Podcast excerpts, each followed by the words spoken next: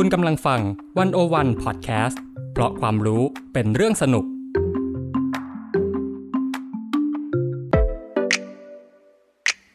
One-O-One In Focus เจาะไฮไลท์เด่น เศรษฐกิจสังคมการเมืองทั้งไทยและเทศ โดยกองบรรณาธิการ The One-O-One dot world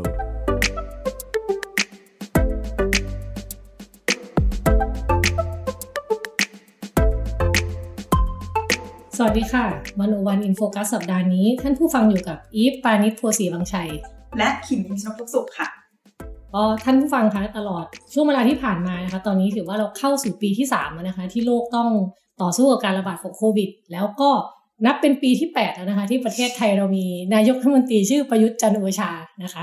ก็อย่างที่ทุกท่านทราบนะคะ ว่าช่วงเวลานี้เป็นช่วงเวลาที่ยากลำบากแล้วก็หลายคนก็บอกว่านี่เป็นช่วงเวลาที่เลวร้ายที่สุดของพวกเขานะคะอืมภาวะเศรษฐกิจ ตกต่ำหลายๆอย่างเราก็เห็นกันนะคะ แล้วก็คำที่ถูกถูกพูดถึงอย่างมากในช่วงต้นปีที่ผ่านมาคือคำว่าแพงทั้งแผ่นดินบางคนก็เรียกว่านี่เป็นยุคข้าวยากหมากแพงนะคะ แล้วก็ช่วงต้นปีเนี่ยเราจะเห็นว่ามีม็อบเล็กๆ กระจายอยู่ทั่วประเทศเลย ทั้งหน้าสารกลางนะคะ ทั้งกลุ่มชาวนากลุ่ม คนทำสวนยางกลุ่มชาวประมงนะคะ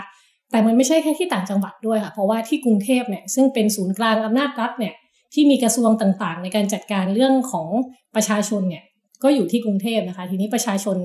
หลายคนเนี่ยก็เดินทางมาที่กรุงเทพนะคะ เราจะเห็นว่ามีม็อบอยู่ข้างกระทรวงหลายม็อบเลยนะคะ ซึ่งทางวันโอวันเนี่ยก็ได้ไปตามลงพื้นที่นะคะไปดูม็อบสองม็อบเนาะก็คือม็อบชาวนาที่อยู่ข้างกระทรวงการคลังนะคะ ซึ่งขิมเนี่ยก็เป็นคนลงไปคุยกับชาวบ้านเนาะกับอีกม็อบหนึ่งคืออ่าม็อบรถบรรทุกโอเค นะคะม็อบรถบรรทุกอ่าอันนี้อยู่ข้างกระทรวงพลังงาน อันนี้เข้ามาในเรื่องประเด็นน้ำมันอืมค่ะ ทีนี้วันเนี้อินโฟกัสเราก็เลยจะมาชวนคุยว่าด้วยเรื่องการของแพงทั้งแผ่นดินนั่นแหละอืมแต่ว่าอาจจะขอหยิบยกมาเฉพาะสองม็อบนี้เนาะกับอีกบทความหนึ่งนะคะคือคือบทความว่าด้วยเรื่องของคลี่คลายวาทกรรมจำนำข้าวของคุณระพีพัฒน์อินทสิทธิ์เพราะว่าเวลาเราพูดเรื่องชาวนาพูดเรื่องราคาข้าวเนี่ย คนก็มักจะโยงไปว่า จำนำข้าวล่ะเป็นยังไงอะไรเงี้ยอะเราก็เลยจะจะชวนดูผ่านสองบทความบทความแรกก็คือเป็นสกู๊ปที่เราทำด้วยกันเนาะก็คืออีฟกับขิมเนี่ยไปทำเรื่องแพงทั้งแผ่นดินถูกอย่างเดียวคือค่าแรงเออนะคะเอ่อเสียงจากคนขับรถชาวนาและชาวประมง อันนี้จะลงไปคุยกับชาวบ้าน อีกชิ้นหนึ่งก็ของคุณรพิพัฒน์อินทสิทธิ์ที่พูดไปเมื่อกี้ก็คือ คลี่คลายวาทกรรมจำนำข้าวนะคะ ขาดทุนเท่าไหร่คอร์รัปชันอย่างไร และมีประสิทธิภาพหรือไม่นะคะ อันนี้ก็คือมาดูเรื่องจำนำข้าว เบื้องต้นอย่างนี้เห็นขิมไปลงพื้นที่ไปคุยกับอืมอ่าชาวนา ซึ่งซึ่งตอนนี้เข้าใจว่าเขาน่าจะกลับบ้านกันไปแล้ว กลับไปแล้ว เพราะว่าเหมือนเข้าเข้าใจว่าปักหลักกันประมาณสักเดือนกว่า ไม่ถึงเดือนอะไรเงี้ยอืมก็ก็ลงไปคุยปรากฏว่า น่าสนใจมากเหมือนแบบ คือเราเป็นพนักงานบริษัทชั้นกลางก็ก็จะรู้สึกว่าเออแม้แต่เราก็ยังรู้สึกว่าของมันแพงขึ้นจริงๆ เช่นราคาอืมหมูอะไรอย่างงี้ใช่ไหมพอไปคุยกับ แม่แม่ป้าป้าลุงลุงอะไรเงี้ย เราจะรู้สึกว่าเออ มันมันมีความ suffer อีกขั้นหนึ่ง เช่น เช่นแบบ บางคนเดินทางมาจากพิษโลก หรือ หรือจากแบบอีสานอะไรเงี้ยอืมซึ่งก็ต้องทั้งหมดนี้ก็ไม่มีการ support เรื่องค่าใช้จ่ายใดๆนะ เหมือนอ่าแบบก็คุยกันว่าเออคือมากันเอง มากันเองอืมออกค่าไปค่ากลับตกคนละสี่ร้อยหรือแปดร้อยอะไรเงี้ยนั่งรถตู้มาก็ไกลอืม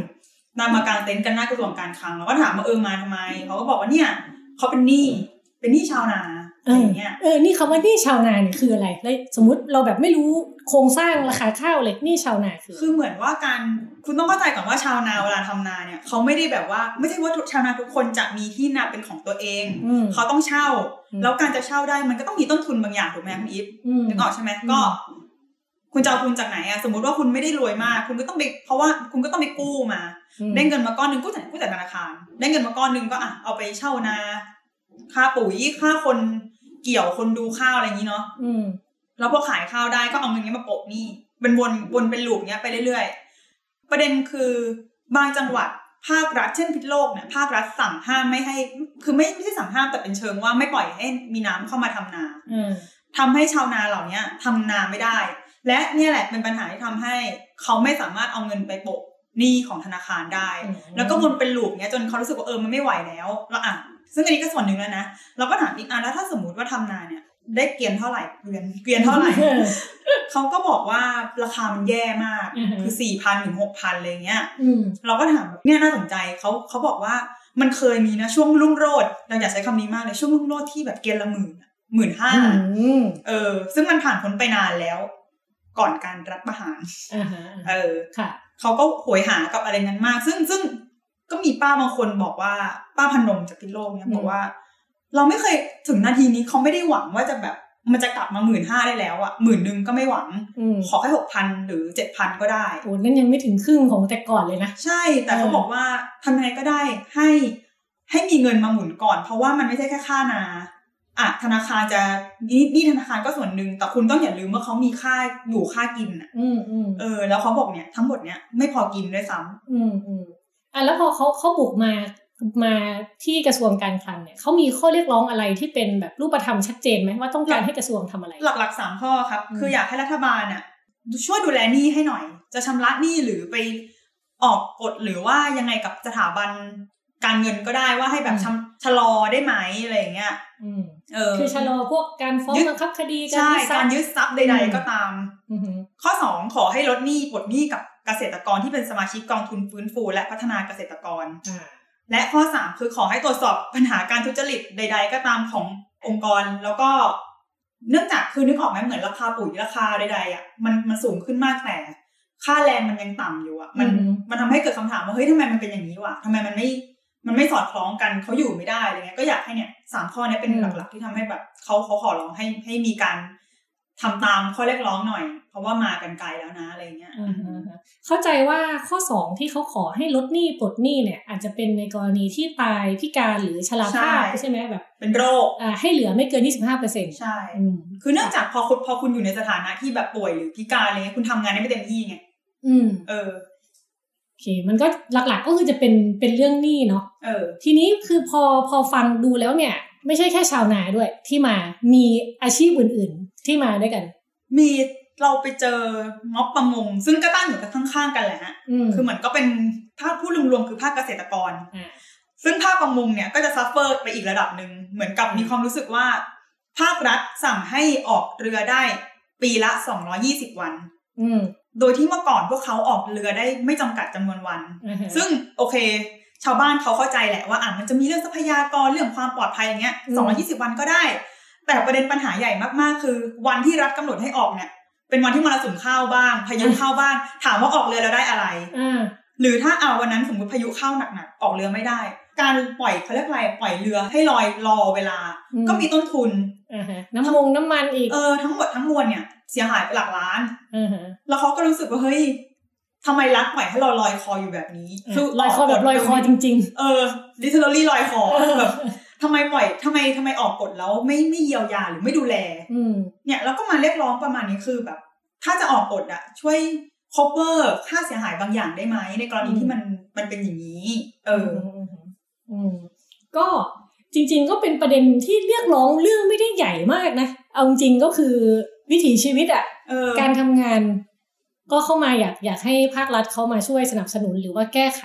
ล็อกเล็ก ๆ ที่อืมอาจจะทำปลดล็อกชีวิตเขาให้มันดีขึ้นได้อืมนอกจากชาวประมงมีอะไรอีกไหมมีคุณลุงที่เป็นชาวทำสวนน่ะทำมะพร้าวเก็บมะพร้าวขายอ่าซึ่งนี่ก็ซัฟเฟอร์ไปอีกแบบหนึ่งในความหมายว่า อาจจะมีช่วงหนึ่งที่รัฐบาลอะสั่งว่าเอาเขาเรียกอะไรเอานำเข้ามะพร้าวจากข้างนอกมาทำให้มะพร้าวไทยอะขายได้แบบถูกมากบาทสองบาทอะไรอย่างนี้เลย หรือกระทั่งแบบราคาสูงมากๆจนไม่มีคนซื้อก็มีเหมือนกันอืมมันคือขึ้นสุดลงสุด แล้วประกอบกับ อันนี้ก็เป็นเรื่องที่เราเพิ่งรู้คือเขาบอกว่ากลุ่มลูกอันนี้ที่ประจวบลุงอยู่ที่ประจวบเขาบอกว่ากลุ่มลูกค้าหลักๆ ที่มาซื้อน้ำมะพร้าวอะเป็นนักเรียนเออเลิกเรียนเสร็จแล้วออกมาเหมือนกรูกันมาวิ่งซื้อน้ำมะพร้าวแล้วซื้อเป็นคนละลูกเออใช้ใช้หลอดดูดทุบๆแล้วก็นี่นแหละกลับบ้านใด ๆก็ตามอ่อ่แต่เมื่อติดโควิด เด็กไม่มาโรงเรียน ไม่มีคนซื้อมะพร้าวครับจบเลย เออ ไม่มีคือไม่มีรายได้จากตรงนี้เลยอะทุกเย็นไม่มีไม่เพิ่งรู้ว่านี่เป็นสินค้าที่มีกลุ่มเป้าหมายใช่รู้เหมือนกัน เข้าใจว่าเป็นนักท่องเที่ยวมาตลอด เออเออเอเอออแล้วเนี่ยแหละแล้วเขาก็เลยบอกว่า เออรัฐบาลคิดจะทำอะไรกับกับราคามะพร้าวบ้างไหมอืมในแก้ว่าไม่ต้องให้มันแบบราคาสูงอะไรมากก็ได้แต่แบบ ขอให้พยุงคนทำงานนิดนึงเพราะถึงที่สุดเขาก็รู้สึกว่าตัวเองถูกลอยคอเหมือนกันอืนะมแบบทำไมรัฐบาลปล่อยจอยกับ ภาคเกษตรกรแบบนี้ เอออมเขาก็คือเขาก็รู้สึกว่ามะพร้าวเป็นสินค้าขายดีเหมือนกัน คุณต้องเคยเห็นเวลาไปประจวบไปทะเลอะไรเงี้ยนักท่องเที่ยวมาเขาก็จะกินมะพร้าวกันใช่ไหมอืมอืมเป็นสินค้าขายดีอะขคำถามคือพอไม่มีท่องเที่ยวคุณปล่อยจอยเราเลยเหรอ เออ เออเนี่ยคำถามนี้ง่ายมาก ก็คือแบบเหมือนอยากให้รัฐบาลมาช่วยดูแลเรื่องพวกนี้บ้างอ่าฮะก็ฟังดูนี่เห็นจุดร่วมเดียวกัน คือเรื่องราคาสินค้าเกษตรอืมมันไม่ มันไม่สอดคล้องกับค่าแรงที่เขาได้เออ คือการลงทุนลงแรงไปอะเออแต่มันได้กลับมาไม่ไม่คุ้มทุนใช่ค่ะทีนี้พอเห็นแบบเนี้ยนึกถึงอีกม็อบหนึ่งที่เราก็ไปมาเหมือนกันคือนี่เป็นภาคการขนส่งเนอะม็อบรถบรรทุก อ่าไปขับมาเขาปะไม่ได้ขับอ๋อขึ้นขึ้นไม่ไหนมันสูงเกินโอเคกลุ่มรถบรรทุกเนี่ยเขาตั้งมาเลยทักพาวเวอร์อืม Final Season นี่ก็คือคือเขาเคยมาก่อนหน้านี้แล้ว รอบนี้บอกจะมาครั้งสุดท้ายมาทวงคำสัญญาจากกระกทลัรบวงโดกายรเจคลัมงส์วาน เออเป็นแบบอะไรนะดอมโทเรเอโตอทำไมเขามีข้อเรียกร้องมีประวัติความเป็นมายังไงบ้างครับก็ไอ้จริง ๆ เนี่ยข้อเรียกร้องง่ายๆเลยเขาอยากให้ตึงราคาน้ำมันดีเซลไว้ในราคา 25 บาทต่อลิตร ซึ่งตอนนี้มันเท่าไหร่แล้วอะตอนนี้มันประมาณ29 บาท โอ้โอ้อะแต่ว่าน้ำมันอันอื่นขึ้น คือราคาน้ำมันมันไม่มันไม่แน่นอนนะไม่จะเดเวลหน้าตอนนี้เหมือนดีเซลจะไม่ได้ขึ้นเหมือนเพื่อนอืมอันอื่นอะขึ้นขึ้นเอาขึ้นเอาเลยตอนเนี้ย เออคือช่วงนี้ทุกคนก็ประสบปัญหาน้ำมันแพงกันหมด แต่ว่า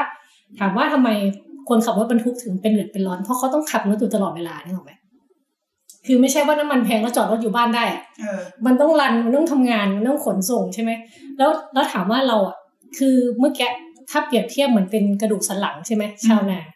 รถบรรทุกนี่เหมือนเป็นคล้ายๆ กับสายเลือดเลือด ที่หล่อเลี้ยงประเทศอะอืมอืมคือคุณต้องวิ่งขนส่ง คุณจะสร้างบ้าน คุณจะกินข้าว คุณจะทำอะไร คุณต้องใช้รถบรรทุกอืมอืมเออสิ่งนี้มันอยู่เบื้องหลังชีวิตเราทุกคนใช่ไหมทีนี้เนี่ย ย้อนกลับไปตรงที่ คือคือคนที่มากลุ่มกลุ่มรถบรรทุกเนี่ยเขาคือสหพันธ์การขนส่งทางบกแห่งประเทศไทยเนาะเขาเคยเข้ามายื่นเรื่องที่กระทรวงพลังงานตั้งแต่วันที่ 9 ตุลาปี 64 คือประมาณปลายปลายปลายปลายปีที่แล้วอืมอ่า แล้วก็มายื่นอีกครั้ง 16 พฤศจิก ให้กระทรวงพลังงานรับเรื่องกระทรวงพลังงานก็รับเรื่องไป รับเรื่องเสร็จกระทรวงพลังงานก็ขอให้กลุ่มรถบรรทุกชะลอไว้ก่อน อย่าเพิ่งเรียกร้องอะไร ช่วงนี้รับเรื่องมาแล้ว เออ กดพอชกดพอชกดพอไว้ก่อน แล้วทีเนี้ยผ่านมาถึงเวลาคำตอบที่ต้องการก็มาตามนะปรากฏว่า อ่ากระทรวงเขาก็เซโน อันนี้ใช้คำของประธานสหพันธ์เนาะเออ ก็คือไม่มีการแก้ไขหรือช่วยเหลืออะไรเลย เขาก็เลยมาไฟน a ลซีซั่นเนี่ย เมื่อวันที่แปดกุมภาที่ผ่านมา เขาก็มาเรียกร้องเลยคือง่าย ๆเลย คือเขายกตัวอย่างว่า ไอ้กลุ่มภาษีน้ำมันเครื่องบินเนี่ยมันได้รับมันได้ลดภาษีน้ำมันสรรพสามิตอ๋อเออ ลงมาตอนนั้นเนี่ย กลุ่มเครื่องบินเนี่ยลดจาก 4.7 บาทต่อลิตรนี่คือภาษีนะ ลงมาเหลือ 20 สตางค์ต่อลิตร คือลดมาขนาดนั้นอะ่ะ เออ แต่ว่าพอเป็นดีเซลอะที่ที่เป็นรถบรรทุกที่เป็นขนส่งภาคขนส่งทั่วประเทศเนี่ย ภาษีน้ำมันสรรพสามิตถูกเก็บอยู่ที่5.99บาทต่อลิตรอือหือเทียบกับเมื่อกี้คือ20สตางค์ต่อลิตรนี่คนละเรื่องเลยนะ เจ็บนม เออเออนี่แหละไอความความเก็บนมกันนี่แหละ ต้องออกเสียงยังไงว่าจอจานกับกอไก่ในเวลาเดียวกันเออนั่นแหละเขาก็เลยรู้สึกว่าเฮ้ยทำไมอะคุณคุณลดให้เราได้ไหมอะไรแบบเนี้ยอืมอันนี้คือที่เขาเรียกร้อง ทีนี้ไม่ใช่แค่รถบรรทุกทีเนี้ยมีรถแท็กซี่มาด้วยอืมคือเป็นเข้ามาด้วยกันจำแจมกัน แท็กซี่เนี่ยเขาก็เรื่องง่ายๆเลยเขาขอลดราคาแก๊ส NGV กับ LPG อืมอืมคือแต่เดิมเนี่ยแท็กซี่มันวิ่งอยู่บนท้องถนนในกรุงเทพเนี่ยประมาณหนึ่งแสนคัน ตอนนี้หายไปประมาณห้าหมื่นคันเฮ้ยคือเหลือครึ่งหเลนึ่ยงนะเหลือครึ่งหนึ่งคือ คือโควิดอะนึกภาพเอาดิคือนักท่องเที่ยวมันนักท่องเที่ยวไม่มาแล้ว เรานึกถึงภาพหรือภาพข่าวที่ว่าเป็นเป็นเขาเรียกอะไรอะแลนด์สเคปของรถแท็กซี่ที่จอดถูกจอดทิ้งไว้อ่าอะเออเป็นอู่จอดนิ่งในอู่ใช่แบบใช่ เอากระถางต้นไม้มาตั้งเออบนรถได้อะคือเออมันไม่ได้วิ่งขนาดนั้นอะเออ คนก็หายไปครึ่งหนึ่งนั่นก็เพราะว่าเขาหาเงินไม่ได้ คือตอนเนี้ย อ่า ประธานชมรมแท็กซี่เนี่ยเขาก็มาพูดให้เห็นภาพนะว่า ทุกวันเนี้ยแท็กซี่เนี่ยใช้เวลาขับรถประมาณสิบสามถึงสิบสี่ชั่วโมงนี่คือเวลาทำงานเขานะ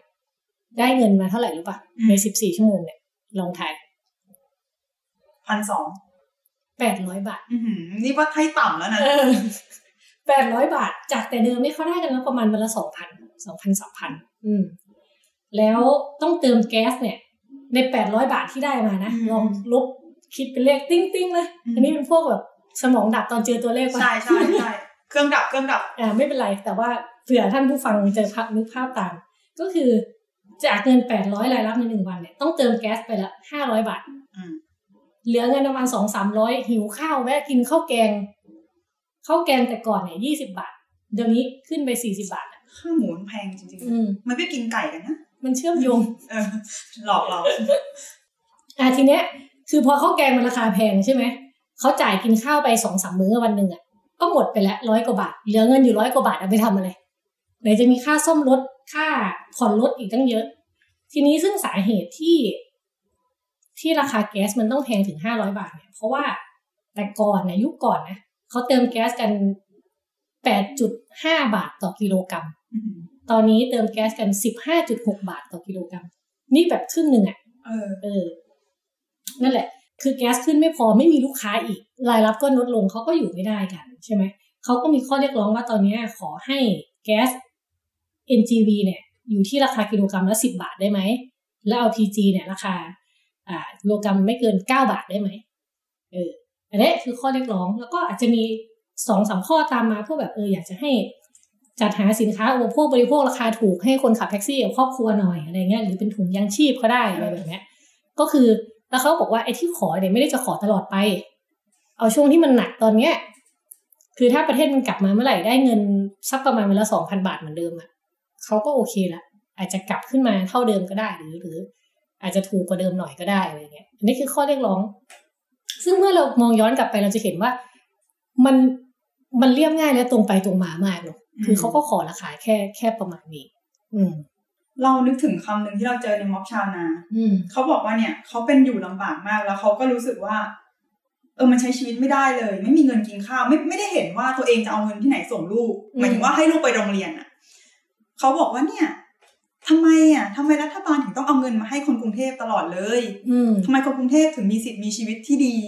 อันนี้เพราะว่านี่คือหมายถึงว่าเราปิดเครื่องอัดเสียงไปแล้วตอนสัมภาษณ์เขาเราเลยไม่ได้ใส่ไปในบทความ แต่เราก็รู้สึกว่าเออเออมันจริงในความหมายว่าพอมันพอรัฐมันทรีตอืมทุกอย่างไว้อยู่ในกรุงเทพเนี่ยมันก็เอาทรัพยากรมาลงใช่ไหมอืมแล้วป้าเขาก็ถามแบบหนูรวยเปล่าบอกว่าไม่ค่ะ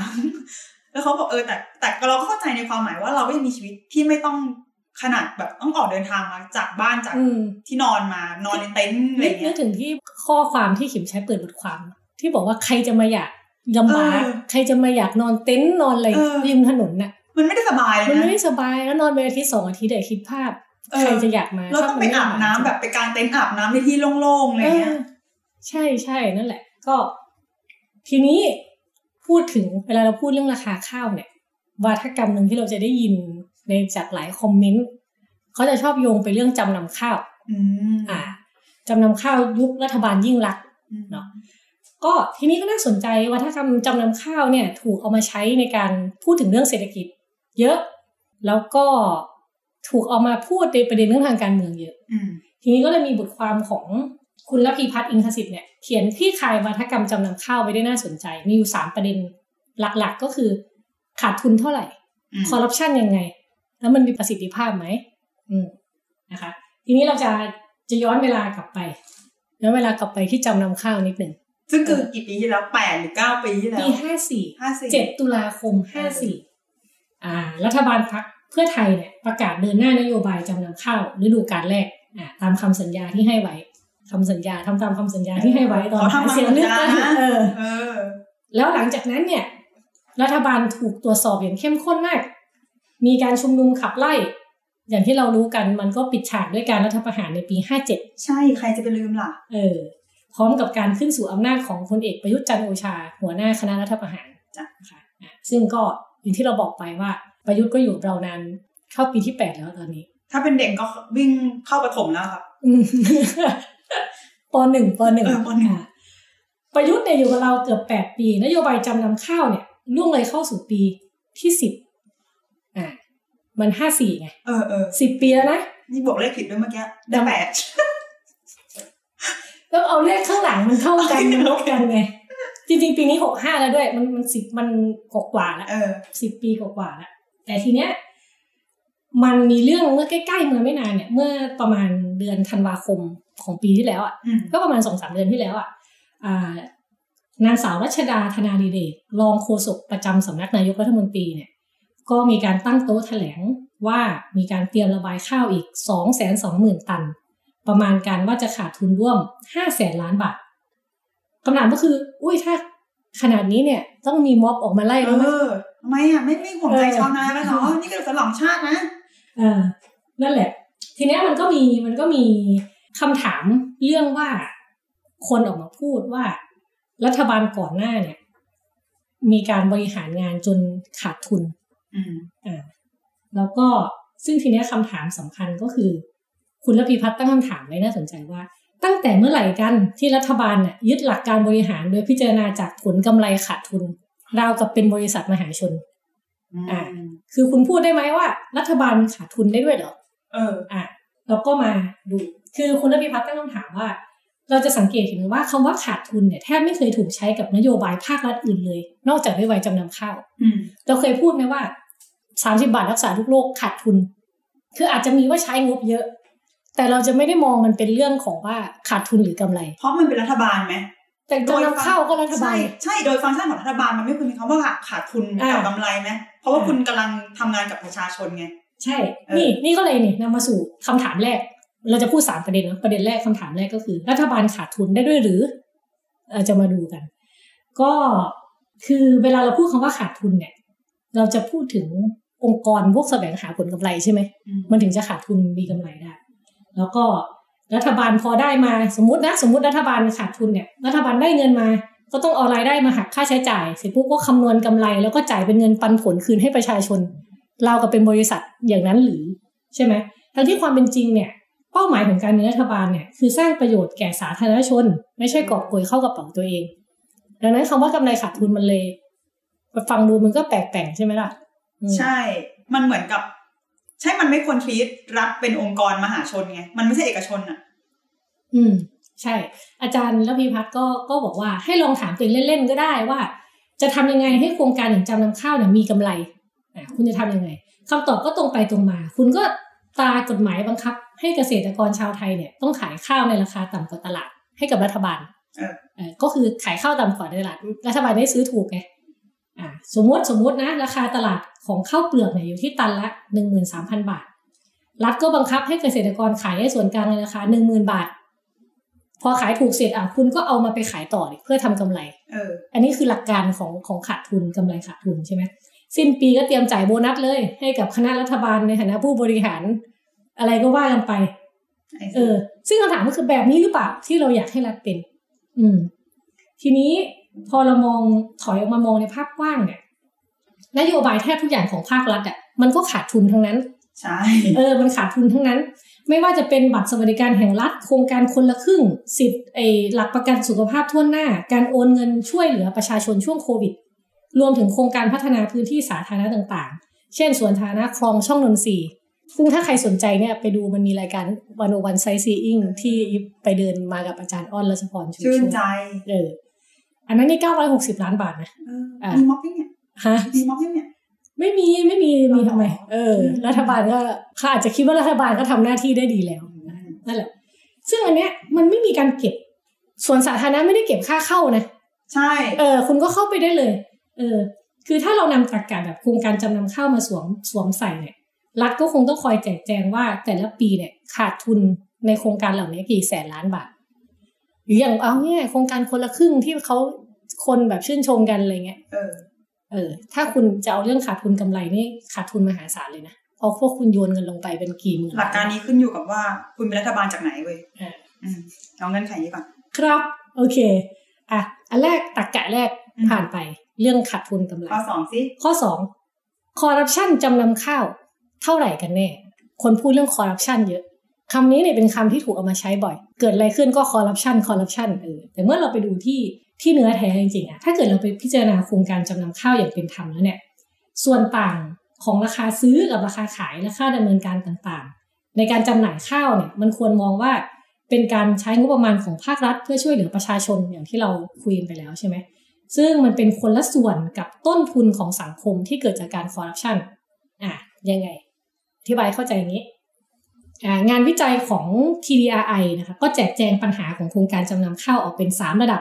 ตั้งแต่ต้นน้ำจนถึงปลายน้ำอะเขาบอกว่าเริ่มจากปัญหาต้นน้ำเนี่ยคือระดับเกษตรกรเนี่ยโครงการจำนำข้าวช่วงแรกเริ่มเนี่ยไม่มีกำหนดเพดานในการรับซื้อผลผลิต มันก็เลยเปิดช่องให้เกิดการสวมสิทธิ์โดยเกษตรกรเนี่ยหาซื้อข้าวเปลือกราคาถูกจากประเทศเพื่อนบ้านในราคาถูก แล้วก็นำเข้ามาร่วมโครงการใช่ไหม ภายหลังเนี่ยแม้ว่ารัฐบาลจะจำกัดมูลค่าการรับจำนำข้าวต่อครัวเรือนแล้วเนี่ย แต่เหล่าเกษตรกรที่มีที่ดินแปลงใหญ่อะไรเงี้ยเขาก็ใช้เทคนิคแตกครัวเรือนอ่าในเครื่องหมายคำพูดนะแตกครัวเรือนก็คือให้ญาติพี่น้องขึ้นทะเบียนเป็นเกษตรกรเพื่อร่วมรับสิทธิ์ช่องว่างดังกล่าวเนี่ยมันก็เลยนำไปสู่การที่ข้าวนาปลังที่เข้าร่วมโครงการรับเนี่ยจำนวนมีมากกว่าที่รัฐบาลคาดการไว้เพราะว่ามันแตกออกมาใช่ไหมเออ เช่น เช่นตัวอย่างฤดูนาปลังปี 55 เนี่ย มีข้าวเข้าร่วมโครงการจำนำประมาณ 14.7 ล้านตัน จากประมาณการผลผลิต 11 ล้านตันเป็นต้น คือตัวเลขมันไม่สอดคล้องกัน ทีนี้เมื่อกี้เมื่อกี้ต้นน้ำที่เกษตรกรต่อมาปัญหากลางน้ำปัญหากลางน้ำมันอยู่ที่โรงสีแล้วก็ยุ้งฉางเนาะในฐานะตัวกลาง แล้วก็ที่เขาเอาไปเก็บข้าวเพื่อรอการระบายการทุจริตในขั้นนี้คือการลักลอบนำข้าวคุณภาพดีบางส่วนเนี่ย ออกมาจำหน่ายก่อน อืม ต่อมาก็เลยหาซื้อข้าวเปลือกคุณภาพต่ำราคาถูกเข้ามาทดแทนอ่าแล้วเก็บส่วนต่างใส่กระเป๋าตัวเอง อย่างไรก็ดีเนี่ย ปัญหาทั้งสองขั้นเนี่ย เป็นการรวบรวมข้อมูลจากการสัมภาษณ์และคำบอกเล่า ก็เลยไม่สามารถประเมินได้ว่าการทุจริตมีมูลค่าเท่าไหร่ คือแม้กระทั่งจะฟันธงว่าเกิดการทุจริตขึ้นในกระบวนการจริงๆเนี่ยเพราะความลักลั่นและข้อผิดพลาดเนี่ยอาจเกิดขึ้นโดยบริสุทธิ์ใจโดยที่ไม่มีใครได้ประโยชน์เลยก็ได้นะซึ่งเป็นเรื่องปกติของการบริหารงานภาครัฐ หรือปริมาณการผลิตที่มากเกินคาดเนี่ยก็อาจไม่ได้เกิดจากการสวมสิทธิ์ แต่เป็นแรงจูงใจที่บิดเบี้ยวให้เกษตรกรเนี่ยผลิตข้าวปริมาณมากขึ้นก็เป็นได้ คือมันไม่มีตัวเลขที่แน่นอนนั่นแหละทีนี้แต่ว่าจุดที่มีปัญหาของโครงการจำนำข้าวแบบมีหลักฐานจับต้องได้ก็คือในส่วนของปลายน้ำซึ่งสารยุติธรรมเนี่ยมีคำตัดสินว่าการกระทำผิดเกิดขึ้นจริงในกระบวนการขายข้าวแบบรัฐต่อรัฐหรือ G2G ที่เราจะได้เห็นตามสื่อกันบ่อย โดยที่อดีตรัฐมนตรีว่าการหรือรัฐมนตรีช่วยว่าการข้าราชการชั้นผู้ใหญ่ในกระทรวงพาณิชย์แล้วก็พ่อค้าข้าวเนี่ยอ้างว่าทำสัญญาขายข้าว ให้รัฐวิสาหกิจของจีน อืมแต่ความจริงเนี่ยกับขายข้าวบางส่วนให้พ่อค้าภายในประเทศในราคาที่ต่ำกว่าท้องตลาดเออคือนอกจากนี้มันก็ยังมีกรณีทุจริตโครงการข้าวธงฟ้าข้าวถุงถูกใจในกระบวนการผลิตและปรับปรุงคุณภาพ รวมถึงปัญหาข้าวหาย 2.9 ล้านตันอ่า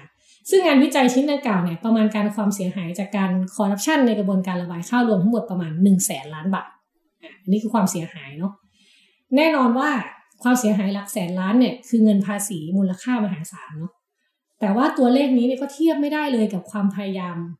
ตีฟูนี่เป็นคำของอาจารย์พิพัฒน์โดยเน้นย้ำซ้ำแล้วซ้ำเล่าถึงผลขาดทุนจากโครงการดังกล่าวเรากับว่าทุกบาททุกสตางค์เนี่ยคือความเสียหายจากการคอร์รัปชัน ทั้งที่ความเป็นจริงแล้วเนี่ยนี่คือการใช้จ่ายเงินงบประมาณที่มีปลายทางเพื่อยกระดับชีวิตชาวนาในประเทศเออซึ่งงานวิจัยของ TDI ก็ระบุอย่างชัดเจนว่าชาวนาเนี่ยได้รับผลประโยชน์ส่วนเกิน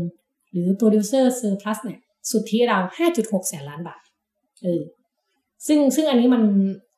เมื่อเทียบกับไอประเมินความเสียหายนั้นอยู่ที่หนึ่งแสนล้านบาทเนาะมันก็ต้องมาดูว่าจริงเป้าหมายของโครงการนี้มันคืออะไร แล้ว ที่บอกว่ามันสูญหายมันคอร์รัปชันเนี่ยมันคอร์รัปชันที่ช่วงไหนยังไงนะคะ ซึ่งมันก็มีการตัดสินไปแล้วด้วยของศาลข้อที่สามอันนี้ก็น่าสนใจก็บอกว่าทำไมนโยบายจำนำข้าวถึงไร้ประสิทธิภาพ คือเวลาเราฟังดูไอเดียมันก็ดูดีใช่ไหมก็มันก็มีอาจารย์พิพัฒน์ก็บอกว่า สมมติฐานหนึ่งที่ทำให้รัฐบาลมั่นอกมั่นใจว่าโครงการจำนำข้าวเนี่ยจะประสบความสำเร็จ คือข้อเท็จจริงที่ว่าไทยในขณะนั้นเนี่ยเป็นผู้ส่งออกข้าวอันดับหนึ่งของโลกใช่อ่า ก็คือถ้าใช้ตรกกะง่ายๆว่า รัฐไทยจะรวบรวมผลผลิตจากเกษตรกรทั้งประเทศ แล้วกักตุนไว้ไม่ระบายออก ราคาข้าวทั่วโลกก็น่าจะขยับขึ้นตามหลักอุปสงค์อุปทานอ่าก็คือเราเราผลิตได้เยอะแล้วเราก็กักตุนไว้ของเรา หากเป็นเช่นนั้นจริงๆเนี่ยรัฐบาลไทยที่ซื้อข้าวมาในราคาที่สูงกว่าตลาดเนี่ยก็จะไม่ต้องเจ็บนัก เพราะว่าสามารถนำข้าวไปจำหน่ายต่อได้ในราคาแพงแต่ว่าทีนี้อย่างที่ทุกคนทราบดีว่า สมมติฐานดังกล่าวเนี่ยผิดถนัดเลย เพราะว่าสาเหตุที่ราคาข้าวไม่ขยับไปตามที่คาด ก็เพราะข้าวเป็นสินค้าที่สามารถถูกทดแทนได้ง่าย เออ คือสมมติถ้าข้าวแพงเนี่ย ผู้บริโภคก็มีทางเลือกอื่นใช่ไหมหรือเราไปกินขนมปังอะไรเงี้ยเออกินก๋วยเตี๋ยวกินอะไรเงี้ยเค้กดิเออ เรามาจากชาวท่าแซะหรือเปล่าเราเป็นชาวท่าแซะหรือเปล่าเออเออซึ่งอันนี้มันแตกต่างจากสินค้าอย่างน้ำมัน คือน้ำมันนี่คุณไปไม่เป็นเลยนะ ไม่รู้ทำยังไงใช่ไหมก็คือถ้าผู้ผลิตรายใหญ่ตัดสินใจกักตุนเนี่ยราคามันก็พุ่งสูงแน่ๆอะอีกสาเหตุหนึ่งก็คือแม้ว่าไทยจะเป็นผู้ส่งออกอันดับหนึ่งของโลกก็จริง แต่ถ้ามาคิดปริมาณส่งออกเป็นสัดส่วนแล้วเนี่ยมันไม่มากเท่าไหร่มันประมาณ 10-20%เท่านั้นเออการตัดสินใจกักตุนเนี่ยจึงแทบไม่กระทบต่อราคาในตลาดโลกเลย กลายเป็นว่าคิดว่าเราจะสำคัญในความหมายนั้นนะโดนมองเออเออก็คือตัวเล็กตัวน้อย ทีนี้ความผิดพลาดดังกล่าวเนี่ยมันก็เลยนำไปสู่การที่รัฐต้องควักเงินประมาณมากกว่าที่คาดอ่าเพื่อชดเชยส่วนต่างใช่ไหมรวมถึงต้นทุนการเก็บรักษา แล้วก็สารพัดค่าใช้จ่ายในการดำเนินการจนมันบานปลายอย่างที่เราก็ทราบกันดีอาจารย์และพิพัฒน์ก็บอกว่าหากสวมแว่นตานักการเงินเนี่ย โครงการจำนำข้าวก็ไม่ต่างจากการแจกตราสารอนุพันธ์ที่ชื่อว่า put option เอ่อ ซึ่งเป็นการให้สิทธิ์แก่เกษตรกรในการขายข้าวให้กับรัฐบาลในราคาที่กำหนดไว้ล่วงหน้า เช่น 15,000 บาทต่อตันอะไรเงี้ย เมื่อสัญญาหมดอายุถ้าราคาตลาดต่ำกว่าราคาที่รัฐบาลเสนอซื้อ ชาวนาก็จะสามารถใช้สิทธิ์ส่งมอบข้าวให้กับภาครัฐแล้วก็รับเงินไปตามที่รัฐตกลงไว้ก่อนแล้ว การใช้สิทธิ์ตามสัญญาในลักษณะข้างต้นเนี่ยเรียกว่าการส่งมอบจริง หรือ physical delivery ซึ่งมีต้นทุนในการดำเนินการแล้วก็การทำธุรกรรมสูงกว่าหากเทียบกับการชำระราคาเป็นเงินสด โดยรัฐเนี่ยจะทำการจ่ายเงินส่วนต่างระหว่างราคาตลาดกับราคาที่ตกลงกันไว้เป็นเงินสด โดยที่เกษตรกรไม่ต้องนำข้าวมาส่งมอบจริง ๆ ในประเทศไทยเนี่ยมีชื่อเรียกโครงการลักษณะนี้ว่าการประกันราคาสินค้าเกษตรอ่าโอเคอะขอยกตัวอย่างอีกนิดนึงใกล้ตอนท้ายตัวอย่างเช่นตัวอย่างเช่นนายกอะสมมติป้าคนเมื่อกี้อะเออแกผลิตข้าวได้สิบตัน แล้วเข้าร่วมโครงการจำนำข้าว ซึ่งรัฐบาลสัญญาว่าจะรับซื้อที่หนึ่งหมื่นห้าพันบาทต่อตันโอเคอ่าแล้วตอนนั้นราคาข้าวอยู่ที่สักประมาณหนึ่งหมื่นสองพันบาทต่อตันเนี่ยในกอเนี่ยอะหรือคุณป้าเนี่ยก็เลยตัดสินใจนำข้าวมาส่งมอบให้กับรัฐบาล แล้วรับเงินรวมทั้งสิ้นหนึ่งแสนห้าหมื่นบาทอ่าแต่ถ้าเกิดรัฐเลือกใช้วิธีชำระราคาเป็นเงินสดอย่างโครงการประกันราคาข้าวเนี่ยนายกเนี่ยก็เพียงแสดงหลักฐานยืนยันว่าตัวเองเป็นเกษตรกรแล้วก็ขายข้าวสิบตัน ไปในราคาหนึ่งแสนสองหมื่นบาท รัฐบาลก็จะจ่ายเงินส่วนต่างสามหมื่นบาทให้นายกใช่อ่าจะเห็นว่าไม่ว่าวิธีไหนนายกก็ได้เงินเข้ากระเป๋าหนึ่งแสนห้าหมื่นบาทเท่ากัน อะไรแบบเนี้ยการใช้วิธีชำระเป็นเงินสดเนี่ยจะช่วยขจัดปัญหาการทุจริตกลางน้ำและปลายน้ำแล้วเนื่องจากภาครัฐเนี่ยไม่ต้องไปยุ่งวุ่นวายกับการซื้อขายแล้วก็จัดเก็บข้าว ซึ่งไม่ใช่ความเชี่ยวชาญของภาครัฐ เพียงแต่ต้องวางกระบวนการตรวจสอบและยืนยันสิทธิ์อย่างรัดกุมในขั้นต้นน้ำใช่ไหมเพื่อให้มั่นใจว่าจะไม่เกิดการสวมสิทธิ์ อะไรแบบเนี้ยการคือแตกหนอคือให้เออให้เงินมันเข้าถึงเกษตรกรจริงๆอะเอออะไรแบบเนี้ย แต่มันก็อย่างที่รู้กันว่ามันก็ล้มเหลวเนาะอืมอืมอาจารย์และพิพัฒน์ก็บอกว่าไม่ปฏิเสธนะว่าการจำนำข้าวเนี่ยคือโครงการประชานิยมที่ใช้เงินงบประมาณไปมหาศาลเปิดช่องที่มีการทุจริต และยังออกแบบอย่างไร้ประสิทธิภาพ แต่ว่าทางแก้ไขในระบบมันก็ยังมีอยู่ น่าเสียดายที่คนไทยบางกลุ่ม อันนี้เป็นโค้ดมาจากอาจารย์นะ น่าเสียดายที่คนไทยบางกลุ่มเลือกใช้วิธีมักง่าย ซึ่งตอนนี้ก็คงปลอบใจตัวเองไปวันๆว่า ถ้าตอนนั้นไม่มีการรัฐประหาร ประเทศไทยคงเลวร้ายกว่าที่เป็นอยู่อืมแปลว่ารัฐประหารนี่มาช่วยแล้วไม่ให้จำนำข้าวมันมาโปรเลดวร้ายไปกว่านี้เออเนอะอะไรประมาณนี้คือคือโครงการมันมีทางไป แต่อยู่ที่ว่าคุณจะดีไซน์การตรวจสอบการจัดการยังไง ให้มันถึงมือเกษตรกรจริงเงื่อนเงื่อนไขทั้งหมดเรารู้สึกว่ามันจะโยงกลับมาสู่จุดที่ ถ้าคุณทำตามระบบ ตรวจสอบตามระบบประชาธิปไตยอะปัญหาการล้มกระดานมันจะไม่เกิดๆอืมและมันจะไม่เสียหายยาวนานมาถึง 8 ปี ซึ่งคำถามกลับมาอีกที่อีฟคืออ้าวแปดปีเนี่ยมากกว่าค่าจำนำข้าวยังที่เสียหายไปเนี่ยประเมินค่าเศรษฐกิจเนี่ยต้องลองให้มีคนประเมินดูก่อน เพราะมันหลายด้านมากอืมเออ แต่ก็จะไม่มีใครประเมินเนาะเออก็ยังไม่มีใครมาประเมินแล้วกล่องมาอะไรกันเนอะอืมก็อ่านนั่นแหละ ว่ากันไปแล้วก็เห็นนะคะ ว่าช่วงที่ผ่านมาคือมันอาจจะมีโควิดเป็นตัวเล่นปฏิกิริยาด้วย แต่คำถามสำคัญก็คือเราต้องตั้งคำถามไปที่รัฐบาลว่าคุณบริหารงานอย่างมีประสิทธิภาพมากน้อยต้องแค่ไหนถามไหมเนี่ยตอนนี้ยังยังต้องถามอยู่ไหมนะคำถามนี้ ก็เป็นคำถามหลักที่เราก็ต้องตั้งคำถามไปเนาะอืมทั้งในฐานะสื่อมวลชน แล้วก็ฐานะประชาชนใช่เพราะว่ารัฐบาลก็จัดการเงินภาษีอืมนะคะโอเคอะวันนี้ก็ประมาณนี้ถ้าเกิดว่าท่านผู้ฟังอยากจะไปอ่านเพิ่มเติม มันก็มีบทความเนาะเดี๋ยวเราก็จะแนบลิงก์แนบลิงก์บทความลงไปในในใต้นี้นะคะจ้ะแล้วก็ รายการ One-O-One In Focus สัปดาห์นี้นะคะ อีฟปานิชโพสีวังชัย ขิมเป็นชนกพุกสุขค่ะ ค่ะ ลาไปก่อนนะคะ สวัสดีสวัสดีค่ะค่ะ